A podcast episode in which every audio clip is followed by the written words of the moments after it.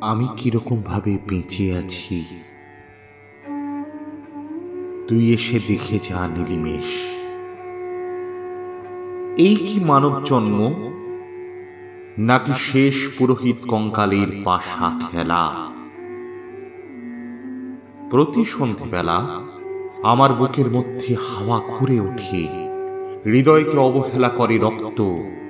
আমি মানুষের পায়ের পায়ের কাছে কুকুর হয়ে বসে থাকি, তার ভেতরের কুকুরটাকে দেখব বলে আমি আক্রোশে হেসে উঠি না। আমি ছাড় পোকার পাশে ছাড় পোকা হয়ে হাঁটি, মশা হয়ে উড়ি এক দল মশার সঙ্গে। খাঁটি অন্ধকারে স্ত্রী লোকের খুব মধ্যে ডুব দিয়ে দেখেছি দিশলাই জেলে। ও গায়ে আমার কোনো ঘর বাড়ি নেই। আমি স্বপ্নের মধ্যে বাবুদের বাড়ির ছেলে সেজে গেছি রঙ্গালয়ে। পরাগের মতো ফুঁ দিয়ে উড়িয়েছি দৃশ্যলোক। ঘামে ছিল না এমন গন্ধক যাতে ক্রোধে চলে উঠতে পারো।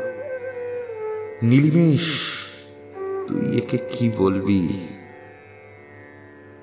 আমি শোবার ঘরে নিজের দুই হাত পেরেকে বেঁধে দেখতে চেয়েছিলাম। যিশুর কষ্ট খুব বেশি ছিল কিনা। আমি ফুলের পাশে ফুল হয়ে ফুটে দেখেছি, তাকে ভালোবাসতে পারি না। আমি কপাল থেকে ঘামের মতন মুছে নিয়েছি পিতামহের নাম। আমি শ্মশানে গিয়ে মরে যাবার বদলে মাইরি ঘুমিয়ে পড়েছিলাম। নির্মেষ আমি এই রকম ভাবেই বেঁচে আছি। তোর সঙ্গে জীবন বদল করে কোনো লাভ হলো না আমার।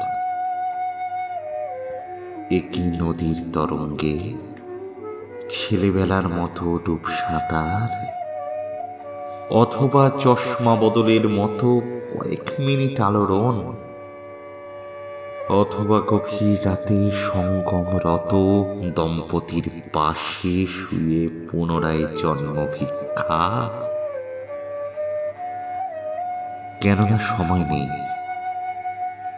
আমার ঘরের দেয়ালের চুন ভাঙা তাকটিও বড় প্রিয়।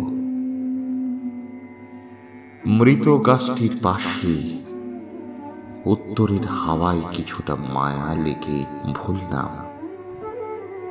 ভুল স্বপ্ন থেকে বাইরে এসে দেখি উই পোকায় খেয়ে গেছে চিঠির বান্ডিল। তবুও অক্লেশে হলুদকে হলুদ বলে ডাকতে পারি। আমি সর্বস্ব বন্ধক নিয়ে একবার একটি মুহূর্ত চেয়েছিলাম, একটি ব্যক্তিগত জিরো পাওয়ার। ইচ্ছে ছিল না জানাবার।